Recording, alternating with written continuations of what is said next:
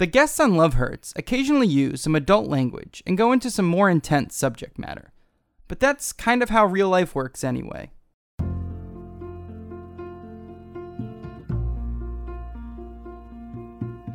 This is Love Hurts. I'm Brian Berlin. Today's guest is Christine Gentry.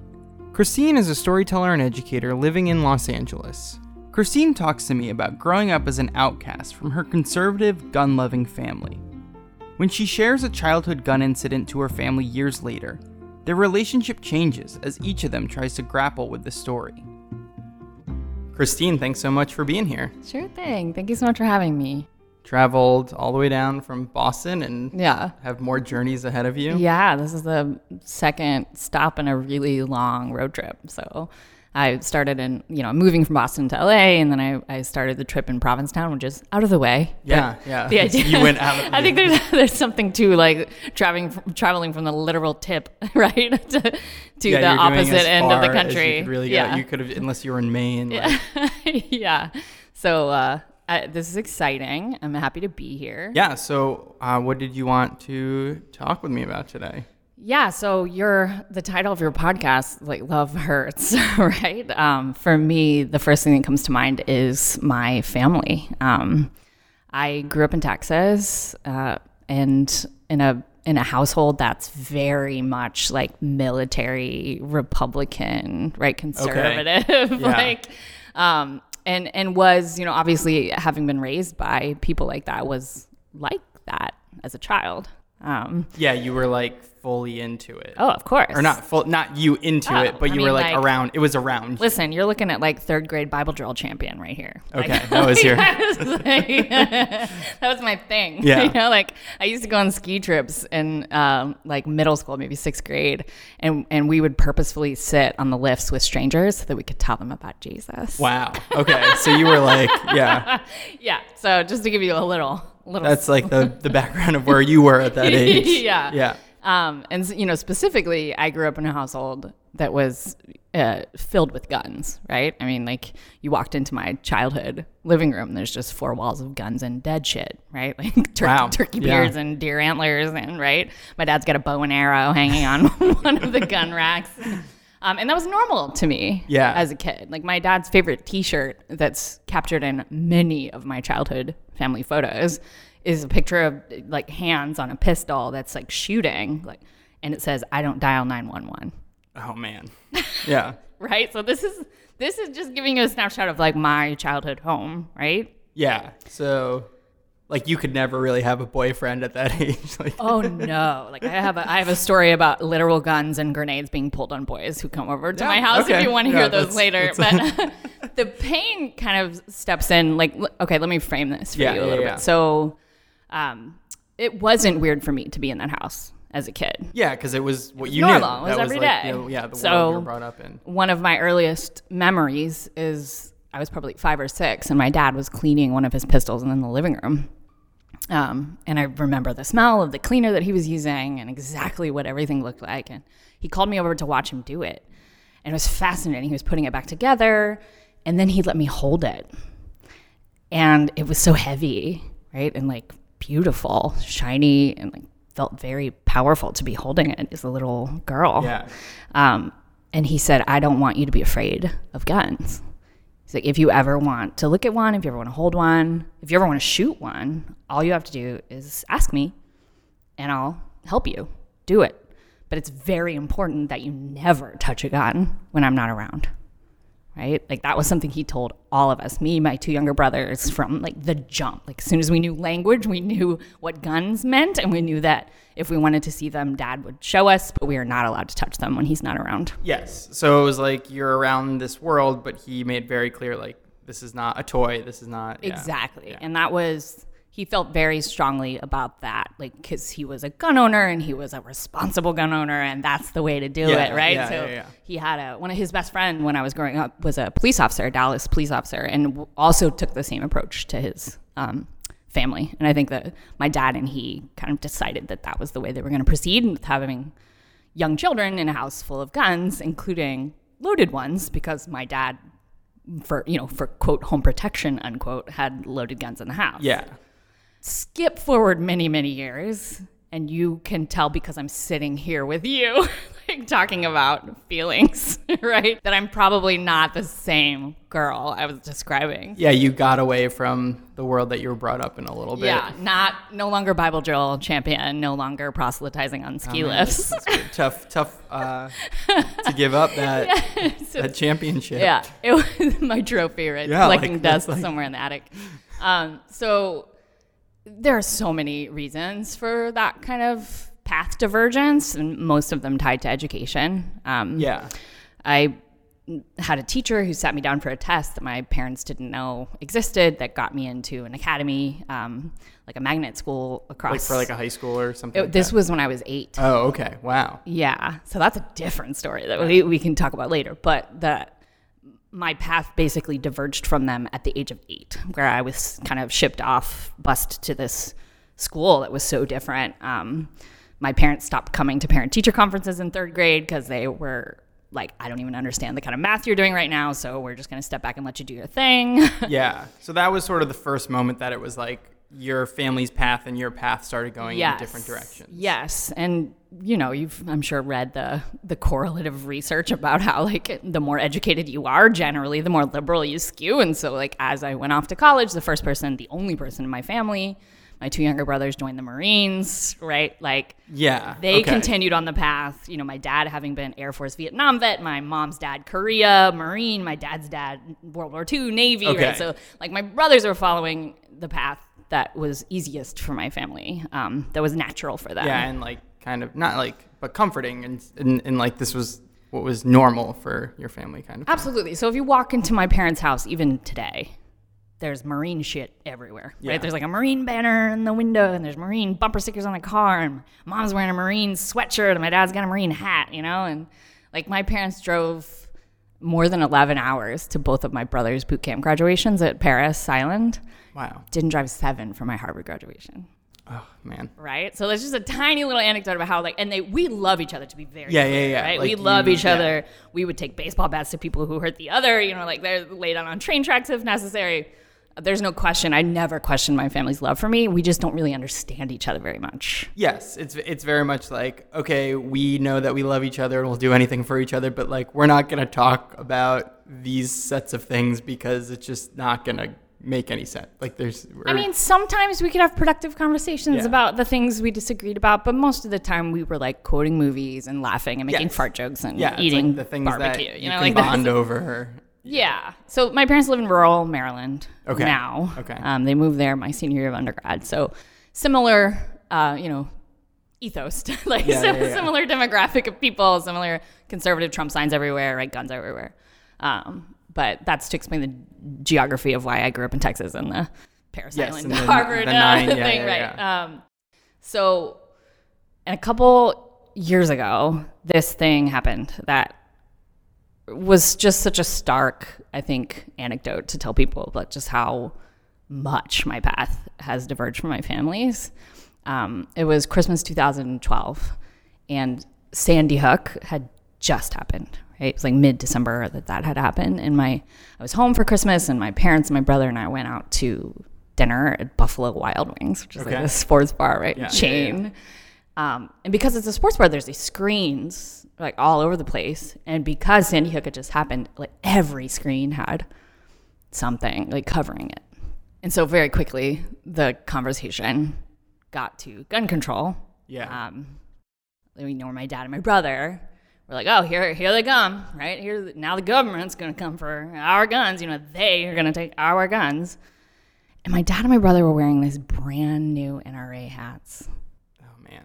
Like they had just like bought that, like went out that day or like something. the NRA mailed hats. Oh my god. to all of their members. Like immediately after that happening. Yes. Oh jeez. Oh my god. That is some fucked up That shit. is intense. Yes. To just be like, we're doubling down hard. on doubling down. Babies are dead, and we're doubling down. Yeah. Right. Oh, so like this is.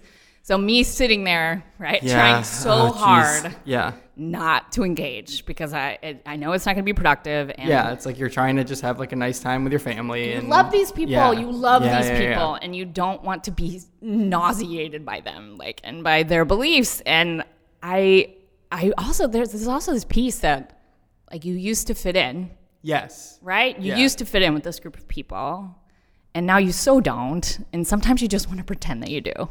Yeah. and it- Right. And, it's hard to be that outcast in your family, Oh right? God, It's the like- blue sheep. Yeah. Yeah. Yeah. So um, I was doing a pretty good job of being quiet until my dad started blaming Adam Lanza's mother. So he's the shooter. okay. So he was blaming the shooter's mom. mom, who he killed first, if you recall, before he Oh, went to the okay, elementary okay, yeah. school. Um, and he was like, God, you know, that's her fault. She clearly, you know, didn't raise the boy right, and they like, I taught you guys right when I had guns, and you stayed away from guns, and you never touched guns, and that would never would have blah blah blah. And finally, I was like, all right, like I have to say something right now. Like, Dad, let me ask you, are you trying to say right now that you did everything right as a gun owner with children in the house? And he's like, yeah, absolutely. You know, putting slamming his finger on the table, like absolutely, I did. You know, I taught you guys not to touch guns when I wasn't around. You never did. And my brother Matt, right, the Marine, former problem child, habitual rule breaker, was like, yeah, Dad's right. That's right. We never did. You know and I just couldn't take it anymore. Like me, the public school teacher, right? The the rule follower, the angel child. I was like, "Daddy, I did. I did once." And he was like, "What?" And I said, "I touched a gun once." I was like, "You guys were at one of Matt's soccer games. I was in high school. It's like, I'm sure you remember this play that I was in junior year." where I was playing a character who committed suicide. I was like, you guys were gone. You were at one of Matt's soccer games. I was babysitting Derek. He was watching a movie in the living room, and I was in my bedroom rehearsing for this play. When I had this thought, it was really stupid, very simple. I said, this rehearsing would be so much more intense if I had a real gun. And I know where to get one. And I went into your bedroom into mom's underwear drawer where I knew you kept the pistol and took it out. And I took the clip out, which you had taught me to do, so that I would be safe while I was rehearsing. And I forgot that you kept it loaded and cocked. So there was a bullet in the chamber. Yeah. And I was so close to pulling the trigger on that gun because I was so sure that it was empty and that I was smart and that I was being safe. And in my play, she pulls the trigger. When I thought, like, maybe I should make sure. So I pointed it down to the ground and pulled the trigger. Boom! Like the loudest most terrifying sound and I dropped the gun and I fell back on the bed. My baby brother Derek rushed into the room. He's like, Christine, Christine, did you hear that? It sounded like a gun. And I was like, no, you know, shaking. Yeah. like, no, Derek, I'm sure that was just a car backfiring. You know, he must have been uh, nine, eight or nine. So he believes me, turns around, goes back into the living room, and I get down on my knees and I search the ground. And you had that shag carpet. And I found the hole where that bullet that had been cocked had gone down into the mud under our house. And I just used my fingernails to kind of mess with the carpet enough to cover it. And I put the clip back in the gun, and I put the gun back in the drawer, and I never said anything to anyone for 15 years. Wow. And I'm telling you now because of this, you know, like I'm like pointing up to the screens. I was like, this is, th- these are babies, you know, like babies are dead right now because people think that you can do that. People think that you can safely have guns in the house with children and you can't, daddy. Like you can't. You can't do it. There's no such thing. Like I was the model child and I fucked up and I almost died. And yeah. And you're just sharing all of this with your dad. Oh my God, like, Buffalo Wild Wings. You can right, Yeah. right, yes, with the sound of like clinking glasses and yelling Yeah. like, And around like us, and there's just having this, this, this- thing for the first time that you're sharing. oh my god, this huge secret. I had never told anyone. It's not like I'd kept it from my family and told other people. Yeah. Like I had literally never told anyone about this. And our little table, right? Like you can just imagine like the cloud of loaded silence when I stopped talking. And we just kind of all understood that dad was going to need to talk first. And so we waited. And it's so hard when you love someone, right? But you disagree so deeply. Yeah. And like you could see it happening on his face. You could see the, the kind of conflicting feelings. Like there was obviously pride and anger, um, but still so much love and fear as well. Like the realization of what could have happened. And he finally said, You knew better. You knew better. Ugh. I taught you not to touch those guns. And I said, I know you did, Daddy. Like that's that's my point. That's my point. Is that you taught me and that I knew better and I did it anyway. Yeah. God. Yeah, and it just sucks because in that situation, you just want him to be like hugging you or whatever, and just say like, "I'm sorry," and it's that's not what he said. No, and we like dropped it. Yeah. We dropped it and we moved on to other things. You know, my brother was very mad, very mad. Um, like I don't remember him saying anything else to me that trip. He was like, "You're stupid. Like you're, like you must have been adopted. You're so fucking weird and you're so stupid. Like, I can't believe you did that. You know." Oh God. Yeah, and it's just you're a kid, and you thought you were doing. Oh, it's horribly embarrassing. Like I, No, I wasn't a small child. I was still- a junior in high school. Like I, you're still a kid. Like that's what I mean. It's like yeah, you're. yeah, I mean, my point is Yeah, that you like could be it's not- smart and exactly. you You could don't- be a rule follower and you could have been raised quote unquote right around guns and it doesn't Yeah. matter. It Yeah. doesn't matter. Like that's the point, you know? Yeah. Oh man. And because we dropped it, you know, we didn't talk about that for the rest of the trip. Um, and then my mom told me in a phone conversation a few weeks later when I was back home, she said that he had taken all the guns out of his house and locked them up. Because at the time they had these two, you know, five year old nephews that were at the house all the time. And like my story had Yeah, like something had. yeah. Not that he, you know, not Yeah. that he, the prideful man he is, not that he was going to tell me that, right? But Yeah, yeah, yeah. that, but it. but that it happened, that made me feel better. Yeah, just like I'm not gonna let this happen again here, kind of thing. Yeah. You know, a really interesting epilogue, if you want, to this story is that um, my friend, I, I was telling this story soon after it happened to my friend Elna, who's a scout for This American Life. And she, she said, maybe we should put, like, this seems like an important story and maybe we should put it on This American Life. And I was like, sure. And so we proceeded, you know, through the producer path. Yeah, of, to like, do the to do what you're doing do- now. To, yeah, with like- with Robyn Semien, who was the producer Yeah. of that episode, and then Robyn said, "This is great. So when do we get to talk to your family?" Oh man. And I said, uh, "Never. Yeah, like, like the- like yeah. I, I don't care that much if you guys have this. I don't care that much about being on This American Life. Like, pull it. Like, you're not. No, absolutely not. You're not going to talk to my family. First of all, they'll kill me." For telling you the story in the first place and going public with it, and second of all, there's no fucking way they're going to talk to you yeah. this. Yeah, that yeah, that's more the thing. It's like they're this is not something they're Hell gonna talk about if talk they didn't to talk We're to like, you about it. My dad is, might as well have a second T-shirt like "Family Business belongs in the house." You know, like that's there's no That's way. next to his gun T-shirt. yeah, we don't talk about personal stuff to other people. Yeah. Um, and to her credit, to Robyn's credit, she could have just dropped it. I'm sure she had a million other stories she could have run. And she called me back and she said, Here's why we want to talk to your family. Here's why the story will be better if you ask them. Here are the things that you can say to them to try to convince them that we're not trying to make them the bad guys. We just want their point of view. And when she called me, she I just so happened to have a trip home the weekend. So she called me like on a Tuesday. Yeah, yeah, yeah. And I just so happened to have a trip home that weekend booked for Mother's Day and my brother's birthday. And so because I knew dad would be the decision maker, I arranged for him to pick me up alone from the bus stop. Okay, yeah.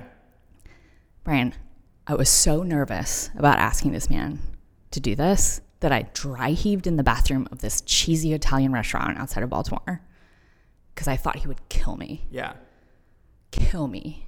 And we hadn't talked about it since that night, and I knew it was a heavy thing. And I came back from the bathroom, and we're like poking. I'm poking at my salad, and I finally say, like, "Dad, remember that thing that I told you about in December? There's this radio show. They want to talk to you about it." And he said, "Have him call me." Man.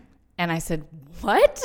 like, I would have laid every penny I had. Not that that's much, I'm a public educator, but I would have laid every penny I had that there's no way he would have responded that way.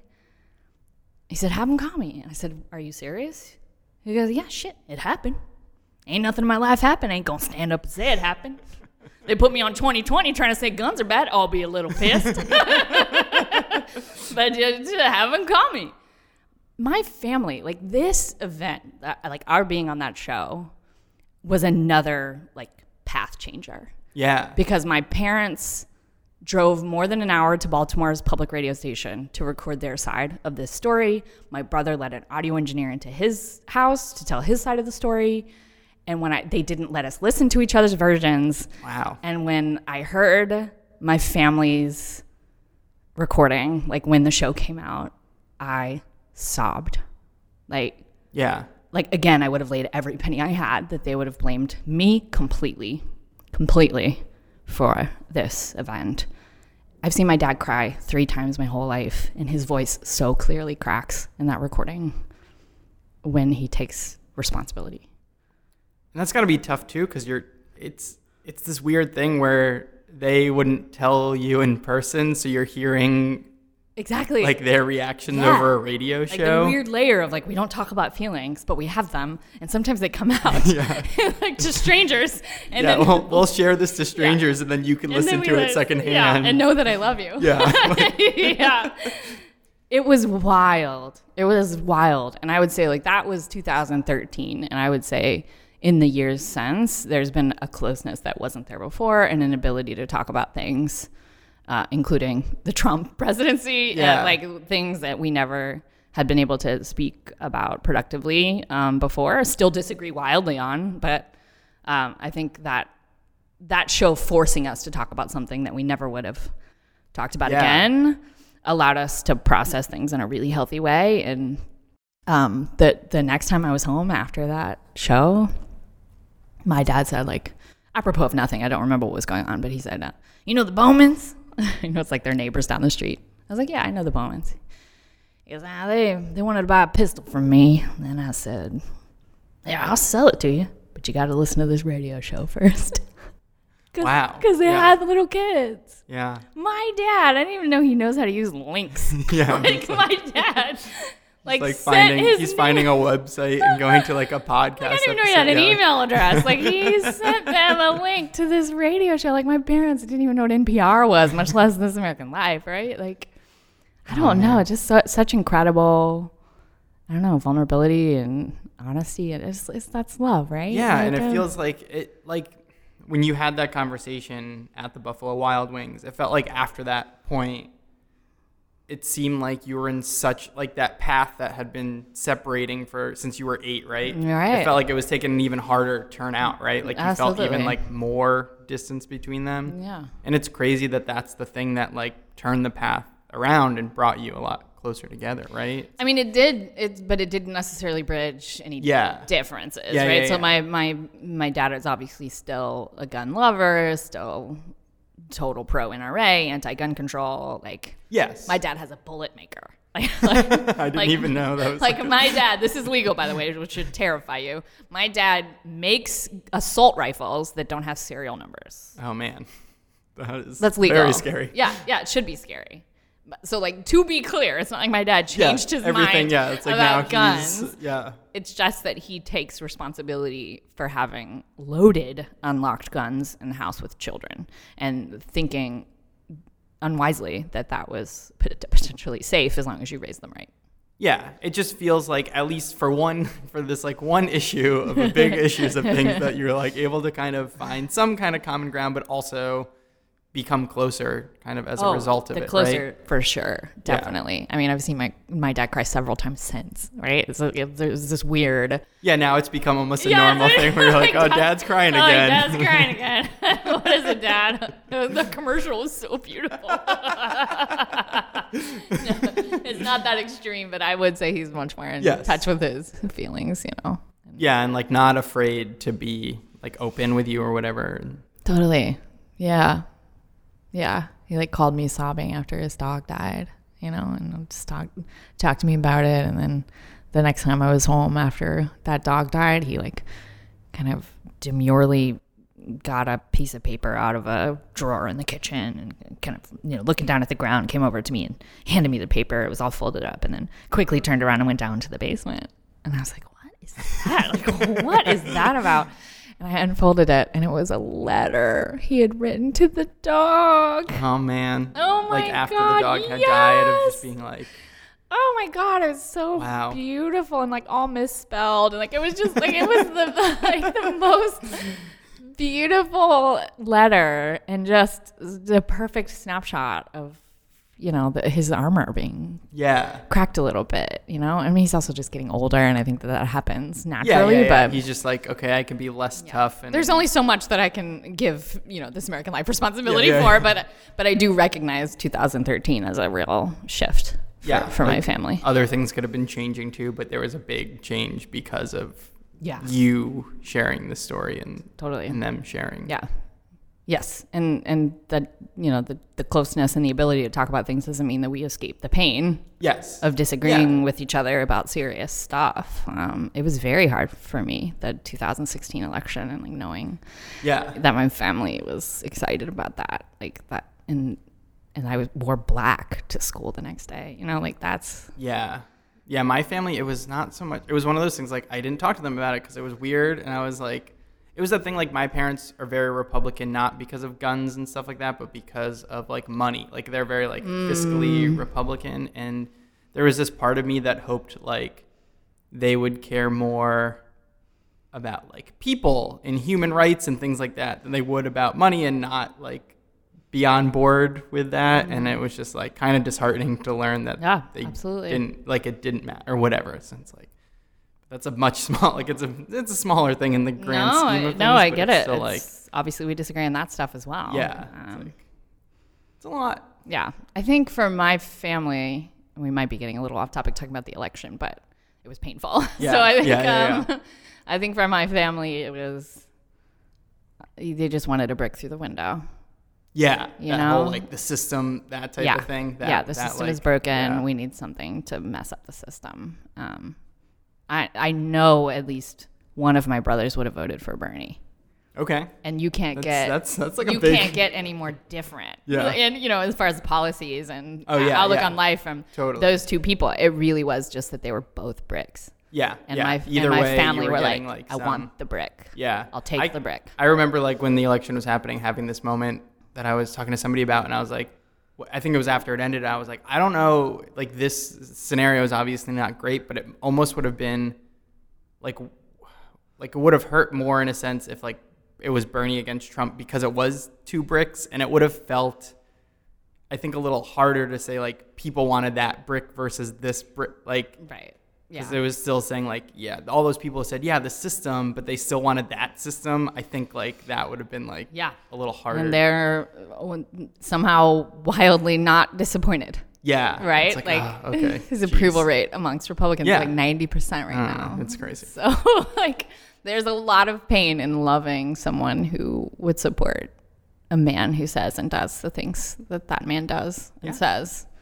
Um, there's a lot of pain, and I think, um, you know, the perennial gun control issue. That's not like it has disappeared from my family dinner Yeah. table, right? Like Yeah. Las Vegas shooting, bump stocks, yeah this stuff is happening every mass all the time. shooting. yeah My dad tried to volunteer to um, protect the local public school, you know, like oh god because he Like, has yeah, a concealed yeah. license or license to carry or whatever, and like he agrees that the solution is to put more guns in school.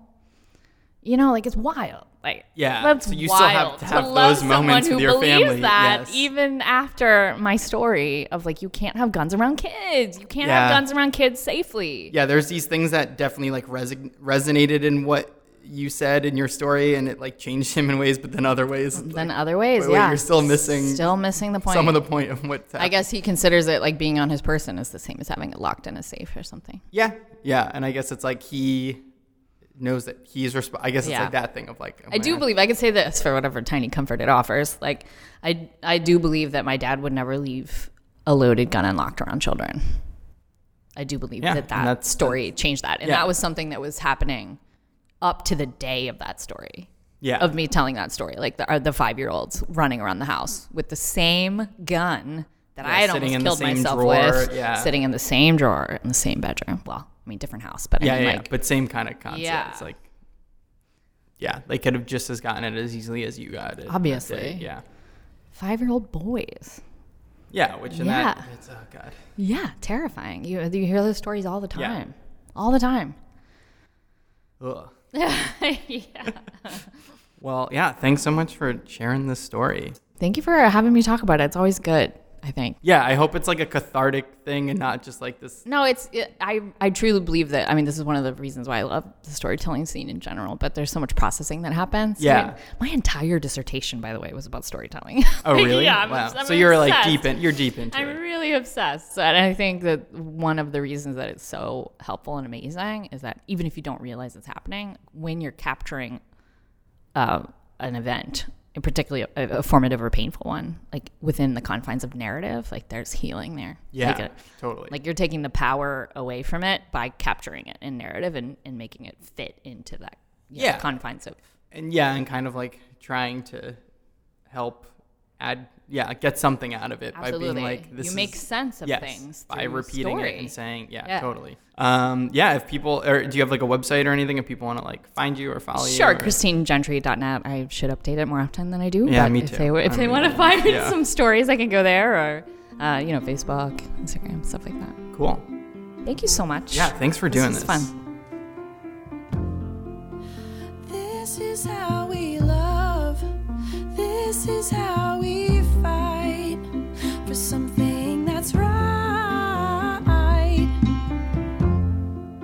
Love Hurts is produced, hosted, and edited by Brian Berlin. Theme music by Mickey Hommel. Show art by Caroline Mallon. This episode was recorded at the Magnet Theater Training Center. The Magnet Theater offers shows and classes in improv, sketch, musical improv, and storytelling. You can find more information at magnettheater.com. You can find Love Hurts on Apple Podcasts, Stitcher, Google Play, or wherever you get your podcasts. If you like the show, rate and review it on Apple Podcasts and tell a friend about it. You can find Love Hurts on Instagram and Twitter at Love Hurts Pod, and our website is lovehurtspod.com. I'm Brian Berlin, and this is Love Hurts.